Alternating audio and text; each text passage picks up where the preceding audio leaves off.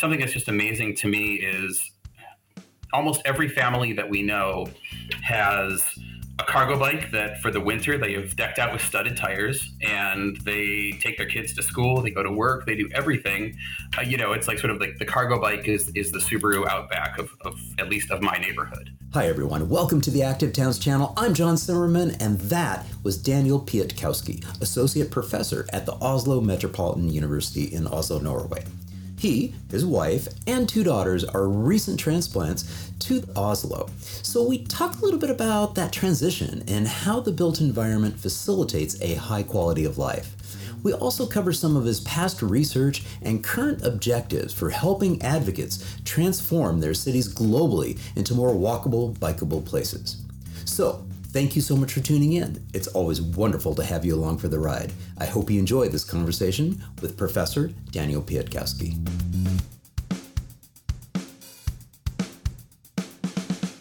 This is John with the Active Towns Initiative and the Active Towns Podcast, and I am absolutely delighted to welcome into the podcast Daniel Piatkowski, all the way from Norway. Oh my gosh, this is awesome. Daniel, welcome to the podcast. Thank you so much. Thank you very much for having me on the podcast.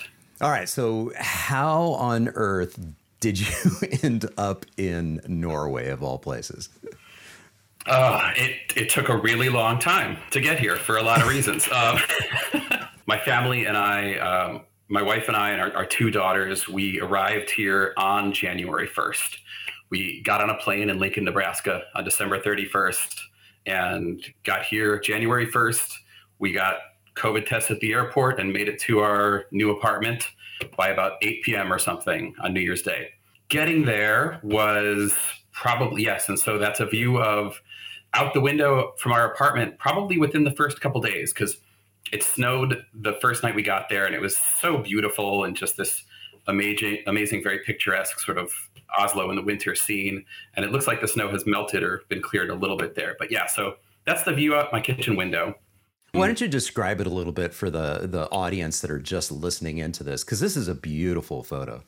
Yeah, I, I, feel lucky every morning when I make coffee. It's uh, you know, look out and you sort of there's some in the way background. There's some hills, and you can actually see the it's called the Holmenkollen ski jump, where it was sort of like the big Olympic ski jump.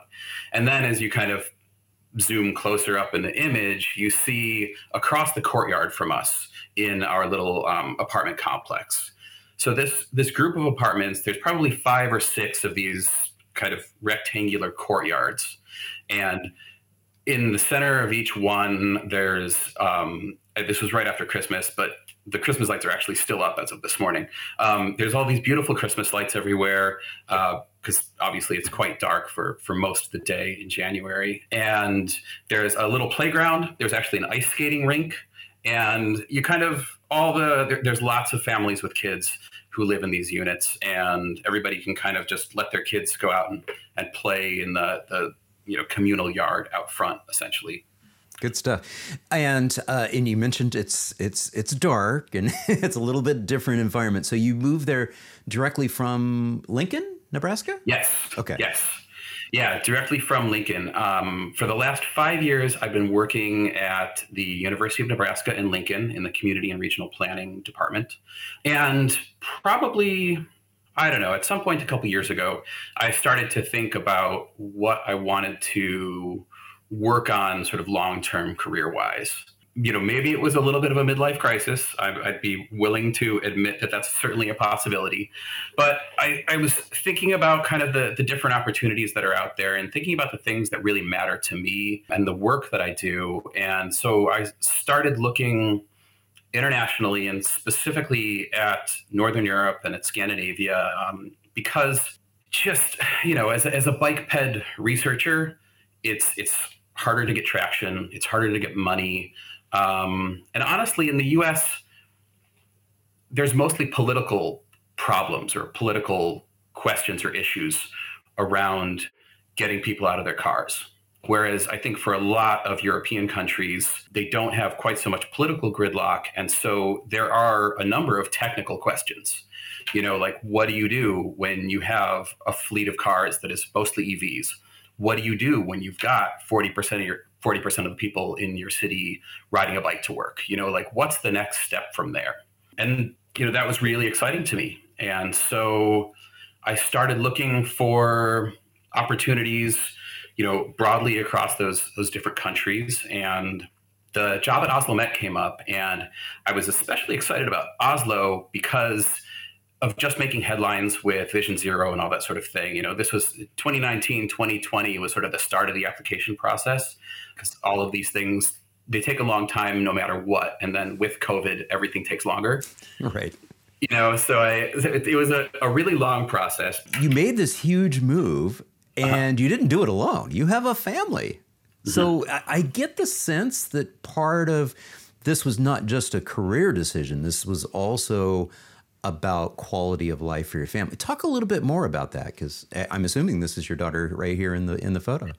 Yeah, this is my youngest daughter. This is Phoebe. She's three. Oh, I was th- I remembered what I was thinking about, but can you remind me to go back to talking about the link between Oslo and Denver? Yeah, definitely. Okay, yeah. awesome. Thank you. Yeah. And so so yeah, so the whole family, we I think you know maybe it was partly the the pandemic. Um, but we were kind of just like, man, you know, life is short and we want to try to live a less car dependent lifestyle. You know, we want to try to live in, you know, in a way that we're sort of practicing what we preach. And so when the opportunity to come here came up, we we jumped at it. I mean, we didn't jump right away. My my wife made sure that things would work for her professionally as well. But yeah, we were really excited to have our kids grow up in a setting where they didn't have to sit in traffic for 20 minutes each way to go to kindergarten or go to school or to go to soccer practice or any of those things. And so, yeah, that, that picture is um, when it snows, we can take Phoebe to her kindergarten on the sled. And wow. she loves it because she gets a free ride. And um, we love it because it's a little bit faster than when she walks. yeah.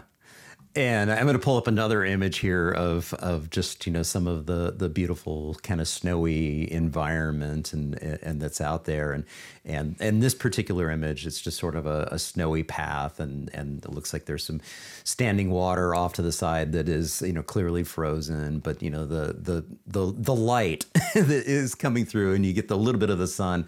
Uh, so you mentioned it earlier. It is dark quite a bit of, of the time. How's that adjustment been? I mean. It, obviously Lincoln, Nebraska isn't that far north and, and, and you know, does get a fair amount of sun. How, how's it been to adjust to that, you know, sort of new reality? Yeah, at first it was really weird. Like taking my daughter, my older daughter, uh, she's seven. We are walking to school with her at eight fifteen in the morning, and it would still be like really dark. Or uh, picking her up at four p.m. and it was dark. But the nice thing is that because we got here at the start of January, every day is lighter.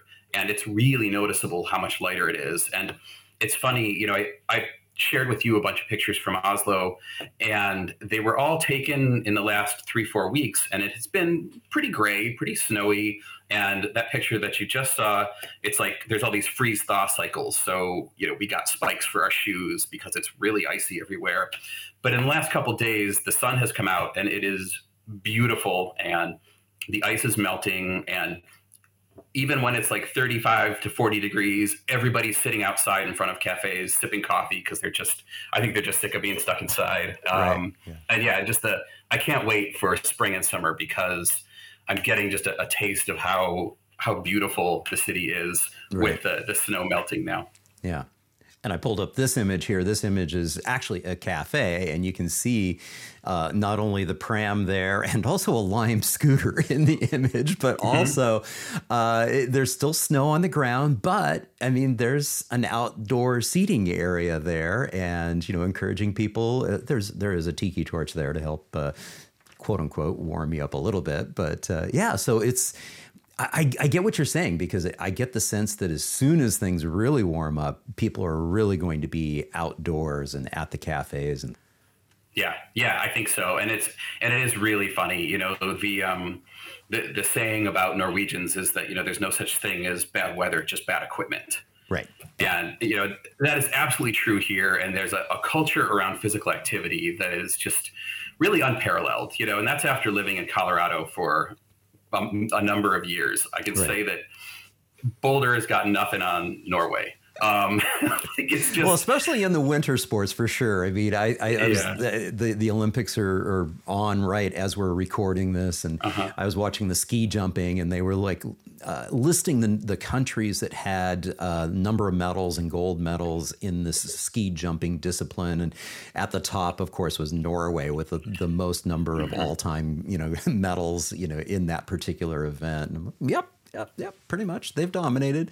So you yeah. mentioned Denver a couple times in Colorado. Um, I think that that's actually the very first time that that I met you. Um, I came to see you Denver in the 2010 2011 timeframe and did a tour of uh, the university, the the PhD program. Uh, Kevin Krizek was uh, was still there at that time, and so he walked me around. I was th- seriously considering uh, doing a PhD, getting my doctorate. I, I have my master's from the University of Michigan from like at that time it was two decades earlier now it's mm-hmm. three plus decades ago but uh, at that time i was like yeah maybe maybe my next step is is a doctoral program and and all that long story short, I, I didn't do that. I, I ended up founding uh, the nonprofit Advocates for Healthy Communities in the latter end of 2011.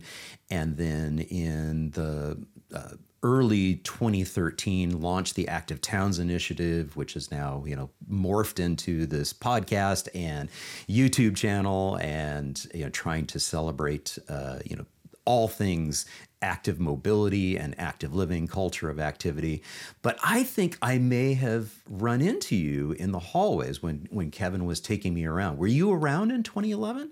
Yeah, absolutely. I yeah. was there from around 2008 to about 2012 or 13. Yeah. So I, yeah, yeah, and, and we've run into multiple times, you know, at, uh-huh. at CNU, and and uh, we, we think that we probably ran in, into each other at uh, uh, ALR, the Active Living Research Conference, at some point in time, mm-hmm. back when it was in San Diego. But uh, yeah, so there you go. All right, yeah, yeah, that's that's that's crazy to think of. And it's also crazy to think that that's been over a decade ago. It ha- but, yeah, it, yeah, exactly. It's it's been over a decade. I was thinking about that this morning. I'm going, wow, I'm pretty sure I ran into Daniel in the hallways there. Yeah. Because uh, it, it, made sense uh, that that you know Kevin would have said, "Hey, you need to meet this guy," because I was mm-hmm. really talking about doing a multidisciplinary thing, uh, uh doing some cross work into uh, the health, uh, public health arena, and which is where my background is is in, and so yeah, long story short, here we are back again, back together again. So that's right. so there is that other connection that you were just uh, wanting to talk about, which was the connection between Oslo and Denver. Talk a little yes. bit more about that. Yeah. So um, thank you for bringing things back around to that. One of the reasons that I was especially excited about this job in Oslo was that there's a lot of parallels that I see between Denver in particular, but also just Western US cities.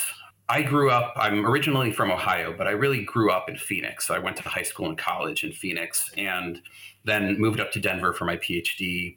And those both of those places they're very you know they're sort of these these cities that are growing really quickly but they're also surrounded by all this beautiful nature and much like oslo the difference being that every time I go back to visit Denver and every time I go back to visit Phoenix, it's just more sprawling and more traffic and more of all the things that I, I wish weren't happening in American cities. That's not to say that Oslo has it all figured out. That is to say, though, to get back to the, the start of this conversation, that Oslo is working harder than many other cities, um, particularly on that regional level, to try to figure out how do you grow sustainably? How do you be a city without destroying all the, the beautiful things around you that were probably why people lived there to begin with when they founded that city? So that was kind of um, another one of the uh, professional priorities as I thought about uh, trying to get this job. You mentioned uh, suburbs and, and things of that mm-hmm. nature. You know, I'm pulling up an image here that you sent to me of a typical Oslo suburb. so, yeah. So you you cut your teeth in. You know, you grew up in in the Phoenix area. Uh-huh. You spent some time in in obviously in Colorado and Denver, and then you were over in Lincoln. You also spent time in Savannah, and so when you look at the the reality of like this particular image of an Oslo suburb, and you then back that out and you compare it to the auto dominated car centric approach that North America took in terms of their suburbs, there's a big difference. And you had mentioned it earlier Oslo uh, is really serious about. Uh, Vision Zero and getting to the point of decreasing um, their serious injuries and fatalities I think that they had done a really good job this past year, or I, am not sure when the data was, but I think uh, in the entire year there was like one fatality or something along those lines. Talk a little bit about that because there's a connection between the image that we're looking at, which is this older uh, suburb. This this this actually this image reminds me of the neighborhood I'm in right now in Austin, uh, a first ring uh, suburb that was you know really developed in the 1930s 1940s compare and contrast a little bit because that's one of our biggest challenges. And i think part of the studies some some of the the work that you've done is is like looking at this reality that we have in north america. Yeah. So i mean first it's i've only been here a month so i really want to be careful about generalizing about anything because right. if there's one thing i know it's that i don't know anything and so like this picture is taken from the the jogging loop that my wife and I will usually do like in the mornings or whatever. And this is this is the kind of place that I have always tried to live in in the US. That's sort of like you're describing that sort of first ring inner suburb that in the US that's that's where they've been grandfathered into still having some corner stores, hopefully. Right. You know, still having a little bit more walkability, having a little bit more flexibility in the zoning, at least when they were first built. Now, the interesting thing about that similar setting in Oslo is that it's it's just like it's that, but taken to some more logical ends.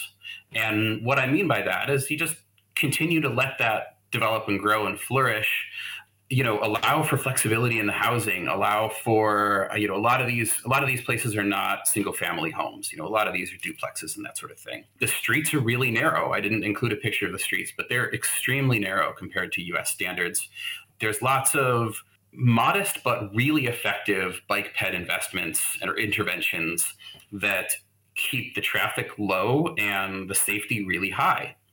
And it's it's the kind of thing that i look at and i'm like you know, we are so close to to being able to. Well, we're so close to actually doing that in so many American cities, but we just don't, and we just haven't.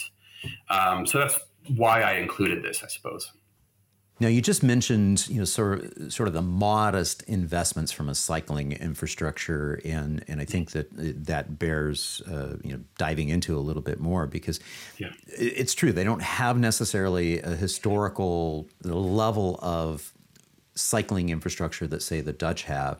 But at the same time, and this kind of gets back to your original dissertation that you had is they also have embraced this concept of the carrot and the sticks in, in the sense that they've been making some pretty bold decisions in terms of deprioritizing the easy use of private automobiles. So talk a little bit about that because that's I mean there's some there's some really interesting stuff there in terms of the fact that yeah, they may not have the best cycle network infrastructure in the world, but they are pretty bold in in making some of those decisions that, you know, help to deprioritize from a policy standpoint the easy use of automobiles everywhere.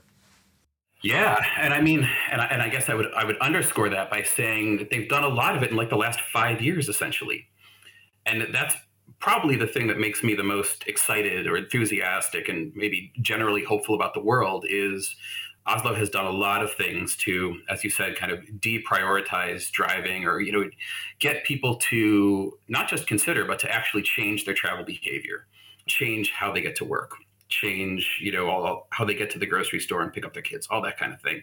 And they've done it all really recently, and I think they've they've recognized that. Um, sure, there's a long way to go. I mean, this isn't Amsterdam, but that said, it's like you got to start somewhere and when you start doing something you start to see results really quickly and i think that that's what's so incredible here is it's it's happened really rapidly there's a lot of momentum especially with all of the successes with vision zero and, and i think that that's going to propel things forward and it, you know you sent along this particular photo which is a photo of is this a cafe or a grocery store or a bakery or something like that yeah, this is like a, a, a cafe slash bakery.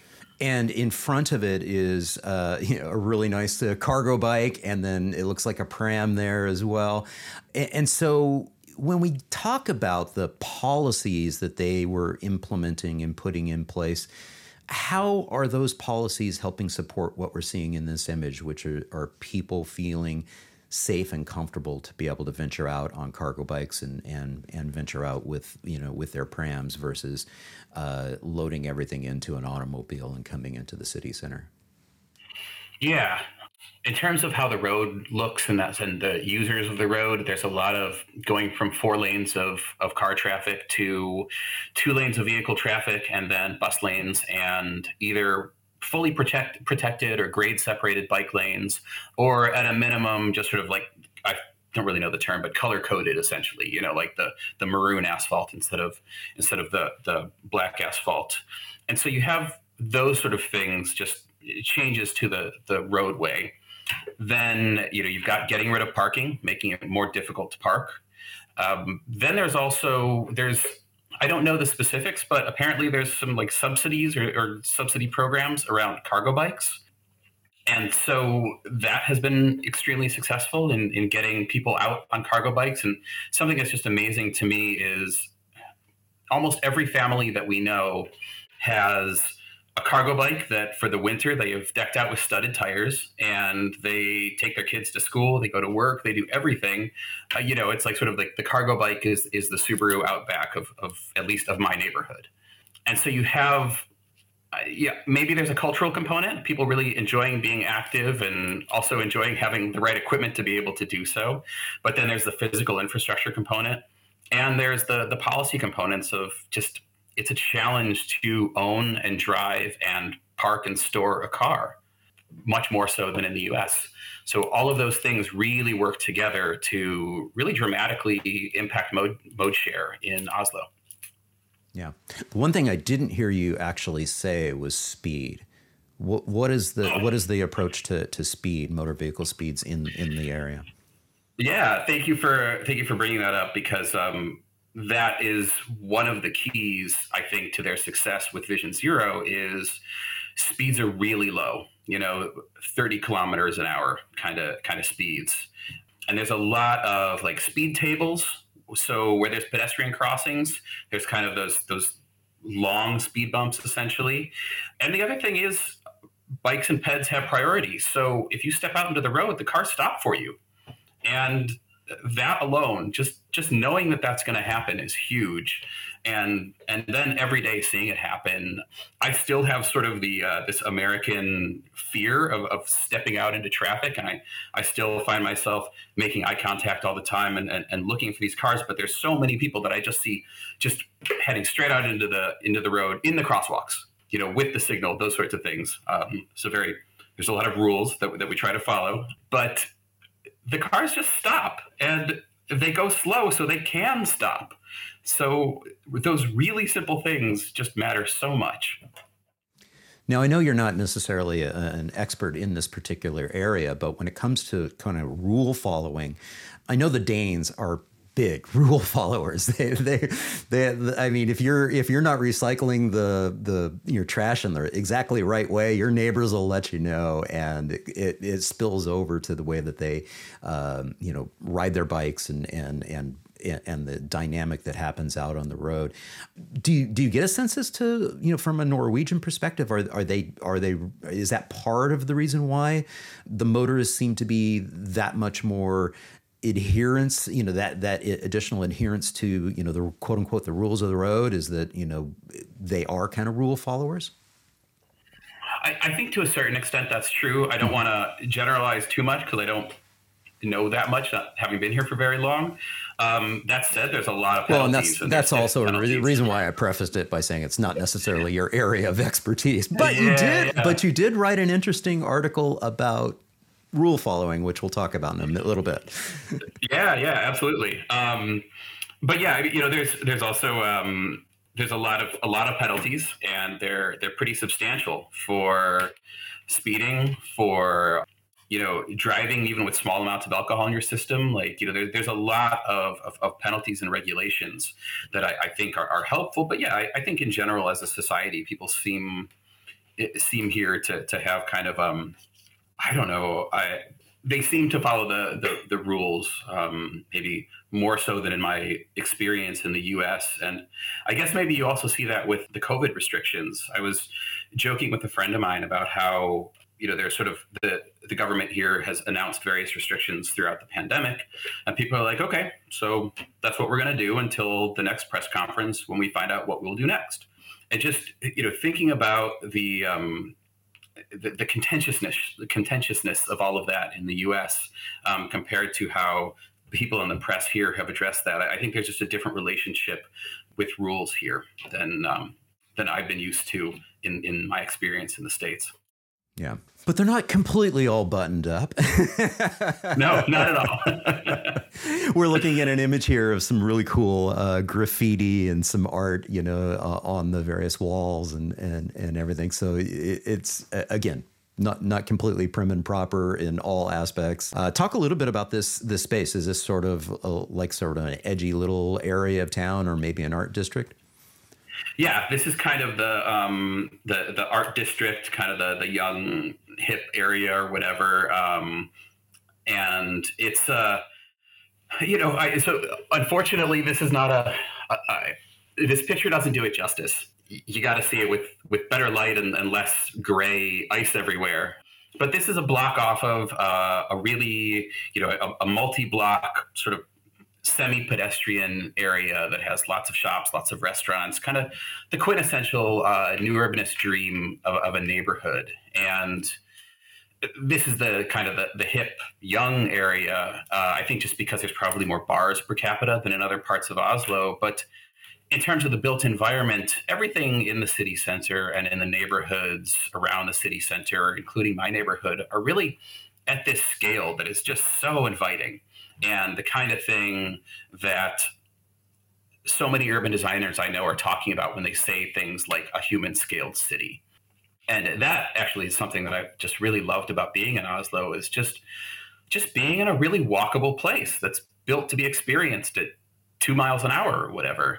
Um, and what people do with those spaces, particularly when the, the city government has made a commitment to making streets for people and making them safer and making them more inviting and getting rid of parking and, and closing streets to cars and that sort of thing in this image that we're looking at right now, um, you can see that the sidewalk is is basically been trodden to the point where it, it's a pretty icy surface. So uh, I, I know that that's always a, an issue in in North America and in Boulder and Denver. It's like shovel your your your sidewalks, please, because it'll turn into black ice and things of that nature. And I need to stop saying things of that nature. it's like one of those things that I keep saying over and over again. You know what I mean. Uh, yeah, yeah. So, what is the what is the kind of the thought process here? Is the thought process, you know, hey, wear wear shoes that you're not going to slip around on, or or is this something where you know, from a Vision Zero kind of perspective and whatnot? I said whatnot as well you know, what, what's what what do you think is the approach from a maintenance perspective? Because I know that's one of the themes that always comes up every winter is hey, you know, calling on cities, hey, you've got to, you know, maintain your sidewalks better and you got to maintain your cycle paths better. Uh, mm-hmm. But in an area where the snow just keeps coming in it, is this a, a, a typical condition? So uh, I I have to sort of um, you know, please don't don't destroy me in the comments because I really don't know a lot about this sort of like things like city maintenance and that sort of thing in Oslo. One thing that I do know is that everybody here has told me that this winter has been particularly icy. Like there's been more than usual uh, these freeze thaw cycles, and so this is kind of a, a, a new thing. But that said, everybody has spikes on their shoes. Ninety nine percent of the bikes I see and the cargo bikes I see out there have studded tires. So I think regardless of the the cause, because I really don't understand the what's going on there, it doesn't seem to be slowing anybody down. That's for sure. Yeah, and and I think that it, we can kind of relate to the the approach that, uh, like, if I'm thinking about some of the recent uh, posts that I've seen from Finland, is you know they'll they will go through and uh, expect that the snow's going to be around, so the treatment that they're doing to the the cycle paths are, are such that make that snow that's there more grippy. It's going to be there for for months, most likely. You're not getting that freeze thaw, you know, cycle to the point where it, you get the icy conditions, which is you know something that you saw there. So one of the things I wanted to to come back to is you know the the speed of the motor vehicles and the sense of courtesy that people have you know yielding to folks in in the Netherlands in particular, one of the mantras that you know kind of comes out is that well, yeah, of course, you know everybody who's driving is probably also a a cyclist as well, and so they're going to be yeah. more courteous because they they see that person. Do you get the sense that that's also part of it, or is there something else going on that you know could be happening?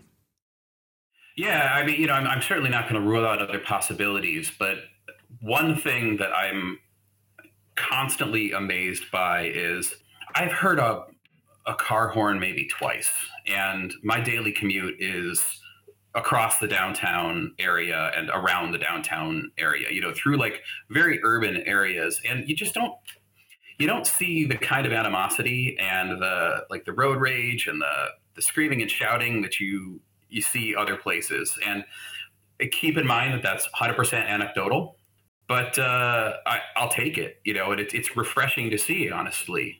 But like the other thing is that the pedestrian really is king here. The bike, everybody stops when a pedestrian enters the crosswalk, and that that includes bikes and that includes scooters. And you know, I can count on one hand the number of times that someone on on a bike on a scooter or in a car has not yielded to me or to you know anyone that I've seen, and I, and I, that seems to just be be part of the the traffic system here that that works really well. Right. The image that I've pulled up here is one that has a lot of pedestrians in in the image. What is your commute like? How far is it, and and how do you get there? Uh, yeah, my commute is I'm about a mile and a half from my office. So, you know, 20 minute walk, I guess. And my office is kind of on the edge of the the center of Oslo. And you know, Oslo is sort of in the center of there's it's surrounded by mountains and then there's there's the ocean and this picture here is right where the, the center of Oslo hits the hits the water so if you just kind of walk up the hill from the downtown area, you, you, hit my office in five minutes from this picture, and then you hit my apartment in 15 or 20 minutes. Usually, my wife and I will split up, and, and she'll take our, our, youngest to daycare, and I'll take our oldest to her um, local elementary school. And that's, you know, a, a 10 minute walk one direction for, for us both. And then we kind of you know, I'll go to work and, and she works remotely, so so she'll go back to the apartment and, and work. But my commute is a, a 20 minute walk through a really pedestrian friendly city. And um, I've thought about getting a bike, but it's uh, I've, I've lived here for a month now, and I, I haven't even really thought, man, I need a bike, uh, which is which is a new thing for me. It's been probably decades since I I haven't owned a bicycle or haven't owned a half dozen or more bicycles. Yeah, well, we'll we'll catch you some slack. You arrived in the winter, uh, but I do expect to see uh, you know a bike and probably a cargo bike. Uh, you know, come come summertime, springtime, uh, when the weather gets a little better. So we, we alluded to it earlier. You have written in the past and did some research in the past about sort of that whole rule following thing, and specifically, it was an article, research, uh, bit of research that you did with, I believe, Wes Marshall. Correct? Mm-hmm. Yeah. And, and, Wes has been a uh, past guest here on the podcast, so folks be sure to uh, uh, check it out in the show notes and also in the video description. I'll have a link to uh, my interview with Wes Marshall. Uh, I need to get him back on uh, so we can get him on in the video aspect because it was an audio only experience. But talk a little bit about that that article because it, it it it kind of got some mass media attention.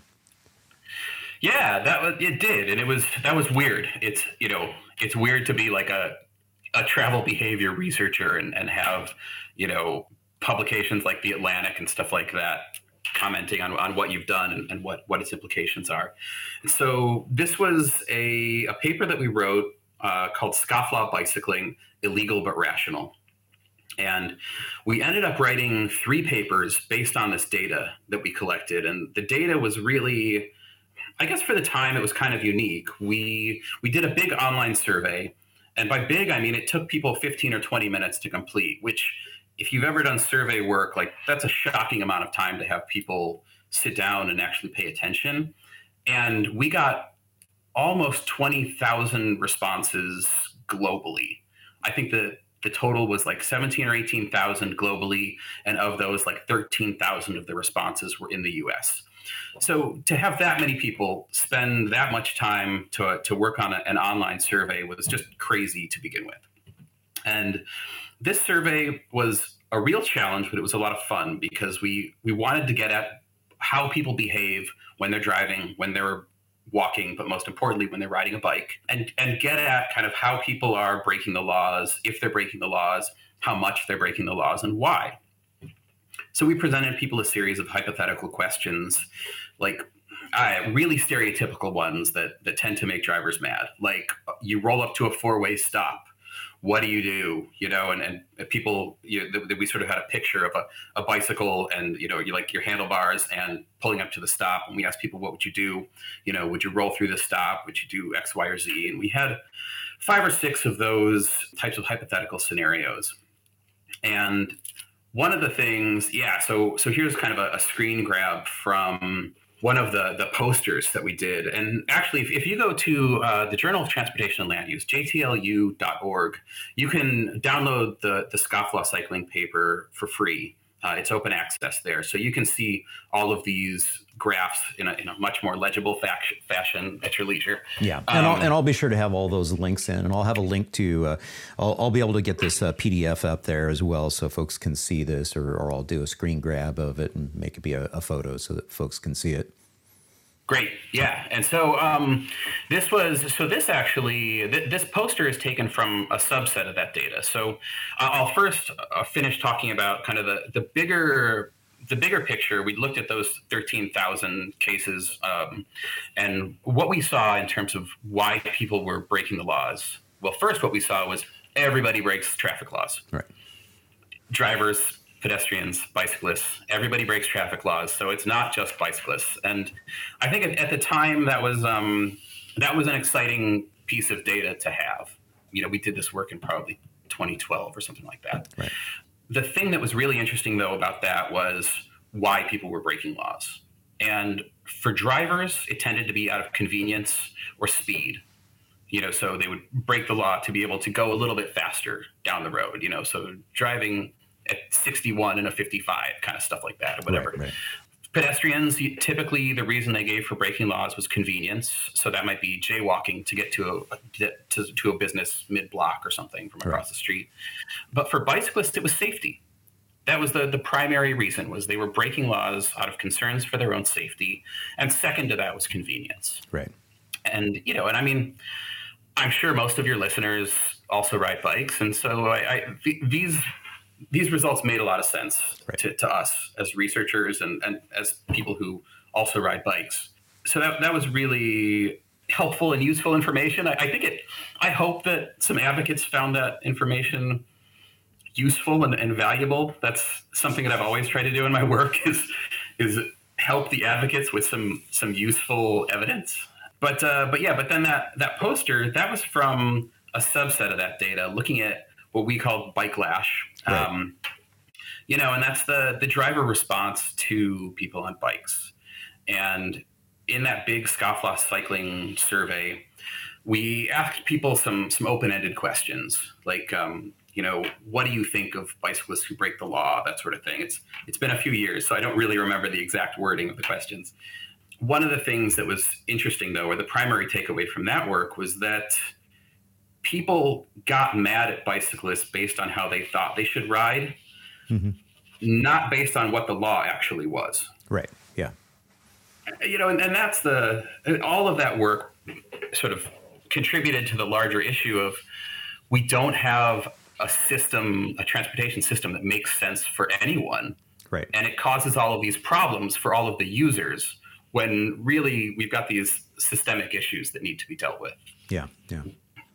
So you started your career off uh, again, you know, looking at the carrots and sticks you know, side of things and the incentives. Uh, you've you've done this research, uh, you know, here uh, when you were there at, at CU Denver, and how has you know that that that transformation been? And and and I know that you did some other work when you were at uh, in Lincoln at the University of Nebraska of you know kind of digging deeper into uh, various aspects, even you know, like the economic impacts and, and things of that nature. What what's what's the future look like for you now that you're in Oslo, and and what's your sort of key area of emphasis from a a research perspective, but also you know what you are you know teaching at the university. Yeah, from a, a, research perspective, you know, I guess like I said at the at the beginning of our conversation, I've spent a lot of my career trying to do research to help to hopefully help advocates get the policies passed that that need to happen to get the infrastructure built or get laws changed or you know whatever the case may be. And yeah, so I did a, lot of this stuff around bicycling. More recently in Lincoln, I did some work around aging and driving cessation, losing the ability to drive. All of these all of this research though has, has, been yeah trying to trying to find new ways to to crack that policy nut of how do we actually enact the things that we know will work. And i just got really tired of that honestly. So so like i like we talked about at the beginning of our of this podcast uh, coming to oslo is a lot about bypassing i think the immediate policy challenges in the us to try to say, okay, for the the cities who are who really figured it out in the U.S. or um, you know, let's say the this infrastructure bill plus 10 other things happen that suddenly the US starts to go, oh, you know, what did the Netherlands do in the 70s? Like, let's actually follow that roadmap and, and take us to that, that logical conclusion of really changing our cities if and when they get to that point, I, I want to be the one who's still providing evidence to get past there. Um, but I want to be providing the you know the technical evidence, the the technical expertise of here's what we know about how shared scooters interact with um, transit usage and with cyclists, and you know what that means for how we get around our city. How does that relate to to land use and, and access to destinations? How can all of these things work together to even in a place where a lot of people walk and ride their bikes like Oslo, how can we keep going in that direction and, and, and you know make that even more successful and make the car even less of a necessity for daily life? So that's kind of the the, the really grandiose, I suppose, um, career goals of moving to Oslo and the, the research trajectory here. But the to get more specific with the research, I'm really interested in this this intersection of there's a lot of conversations and a lot of talk around transportation right now because of all the new technology. And your previous guest, Peter Norton, did an amazing job of kind of shredding that and ripping it apart and being like, it's not the technology, like that's a distraction. You know, we need to be listening to people. We need to be changing how we use land in our cities. And, you know, that we don't need high tech to really make our cities livable because they they've been livable before and they can be livable again. So I'm interested in though you know not throwing the baby out with the bathwater, but saying okay, we do have these new technologies. You know, where can mobility as a service help us out? Where can shared mobility help us out? But also, what are its limits? But you know, like let's you know take the wheel. Let's let's not be sorry for the you know the um, the pun but let's not be driven around by technology. Let's say here's where we want to apply it. So so that's what i'm, I'm really interested in moving forward. How that relates to the the teaching is it actually relates really closely. So i was hired here at oslo met along with three or four like, one of four new hires, and we're starting a new master's program called Smart Mobility and Urban Analytics.